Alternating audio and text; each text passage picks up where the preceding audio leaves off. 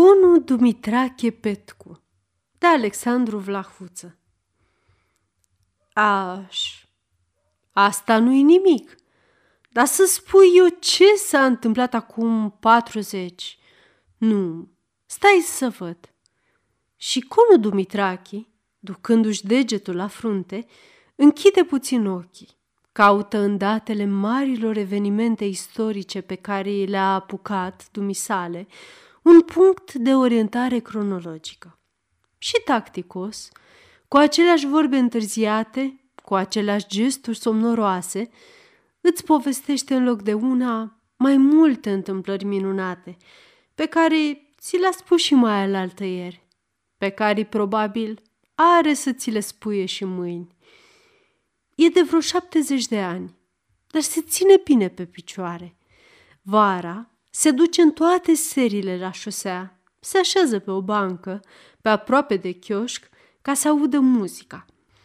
Își scoate pălăria și șterge binișor cu batista capul chel, lustruit ca fildeșul. Apoi se deschide la vestă. Toate aceste mișcări le face încet, cu oarecare anevoință. Proporțiile în care i s-a dezvoltat pântecele par ai fi scurtat brațele. E fericit.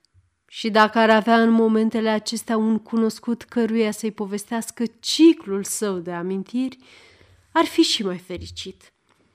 Eu am început negoțul cu un irmilic. Atât am avut. Și am cumpărat, cum era vremea pe atunci, 11 chelcele de miel. Și am făcut 11 căciuli și m-am dus cu ele la Iarmaroc la Buzău. Conu Dumitrache povestește întotdeauna pe larg istoria căciulilor, apoi pomenește însă întreagăt și despre cele trei neveste răposate, de la care i-a rămas ceva mai mult decât de la căciuli. Și încheie cu obișnuita frază Am muncit, am muncit mult și am fost om chipzuit. Azi Slavă lui Dumnezeu, nu mă pot plânge. Am cu ce trăi. Crezi și eu, când are cineva patru milioane... Cât? Și bătrânul făcu ochii mari, speriați, și începu să se jure. Nu te jura, boierule, că nu-ți ia nimeni. Nu-i vorba de lua, dar n-am. Aș mulțumi eu să am măcar un sfert din cât spune lumea. Acum 14 ani a fost ales deputat, o glorie de care nu prea-i place să povestească. În cameră, doi tineri, care se țineau numai de drăcii, văzându-l străin și s-a asistit, l-au luat din prima zi sub ocrotirea lor. L-au instalat într-un fotoliu din fund, între ei, i-au scris numele pe pupitru și i-au spus că, în timpul ședinții, nu poate să-și părăsească locul decât cu învoirea prezidentului. Într-o zi se discută răspunsul la mesaj. Erau foarte mulți înscriși să vorbească prezida Cea Rosetti. Ție cal, boierule?" întrebă unul din cei doi tineri pe bietul Cono Dumitrache, care nu-și găsea stâmpăr în fotoliu și ofta într-una. Ba, nu mi tocmai bine, și aș vrea să ies. Păi, nimic mai simplu. Cere-te la prezident. Cum? Întrebă cu un aer desperat și rugător conul Dumitrache. Fața lui roșie, congestionată, brobodată de sudoare, exprima o mare neliniște și o adâncă suferință fizică. Te scoli în picioare, ridici două degete și strigi tare. Cer cuvântul. Așa a făcut bietul conul Dumitrache și vrut să plece, dar tânărul îl apucă de braț. Unde te duci? Stai să-ți vină rândul. Când te striga prezidentul, așteaptă că de-abia te-ai înscris. O, ce tortură până să-i fie rândul. A așteptat el cât a așteptat. Și odată s-a sculat grăbit. Domnule prezident, nu mai pot. Aveți răbdare, mai sunt trei înaintea dumneavoastră. Îi striga prezidentul cam răstit. Și conul Dumitrache se trânti în fotoliu, zdrobit, speriat ca de amenințarea unei mari catastrofe. Cumplite furtuni trebuiau să se petreacă în conștiința nefericitului debutat, judecând după varietatea de expresii ce se plimbau într-una pe torturata lui figură. Când prezidentul strigă, Domnul Petcu are cuvântul, odată sări conul Dumitrache și, țiindu-se cu amândouă mâinile de pântece, se repezi afară gonica de groaza unui incendiu. Ani întregi s-a vorbit despre faimosul discurs la mesaj al lui Conu Dumitrache. Adevărul e că în cei patru ani de deputație nu l-a mai auzit nimeni cerând cuvântul. Mânca la birtul economic din ulița Gabroveni. Într-o seară, face cunoștință cu Gherei și cu Andronic. Bucuria lui că a găsit doi oameni de treabă cu care să mai schimbe o vorbă. Și și-a dat drumul cu unul Dumitrache. Și-a povestit ba una, ba alta, până târziu. Rămăseseră numai ei în birt.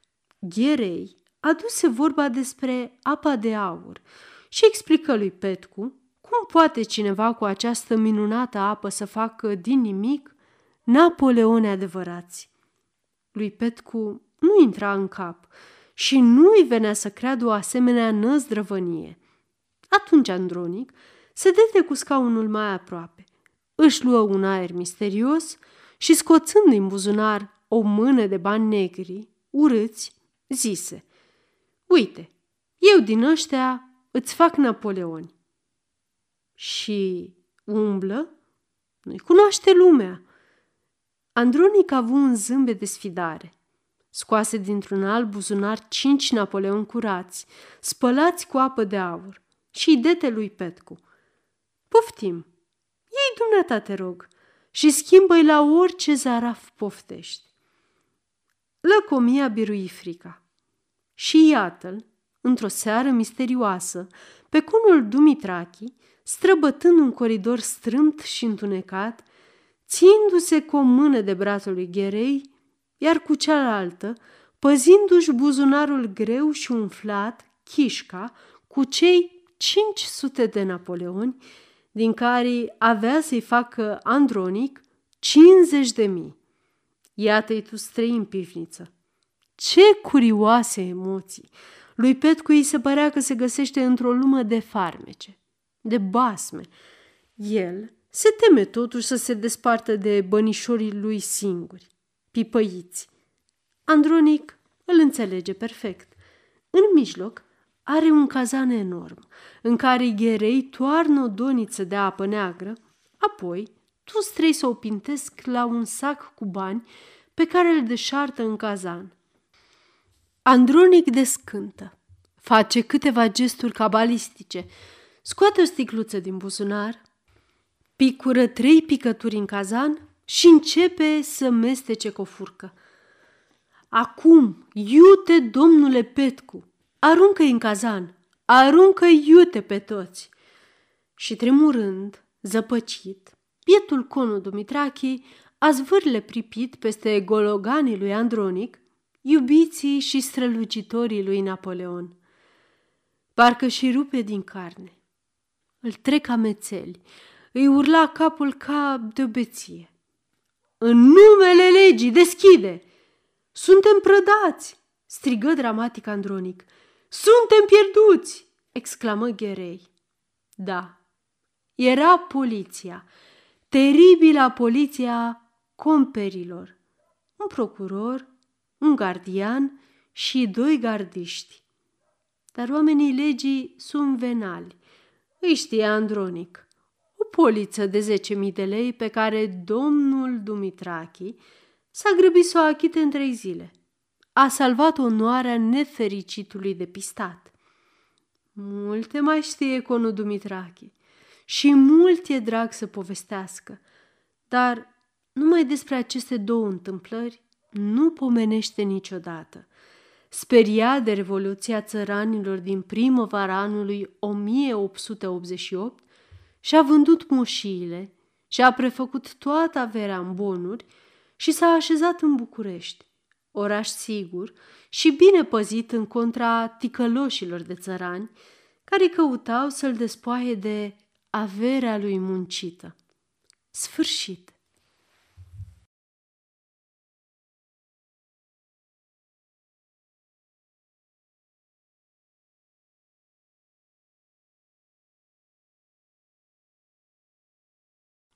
Aceasta este o înregistrare Cărțiaudio.eu. Pentru mai multe informații sau dacă dorești să te oferi voluntar, vizitează www.cărțiaudio.eu. Toate înregistrările Cărțiaudio.eu sunt din domeniu public.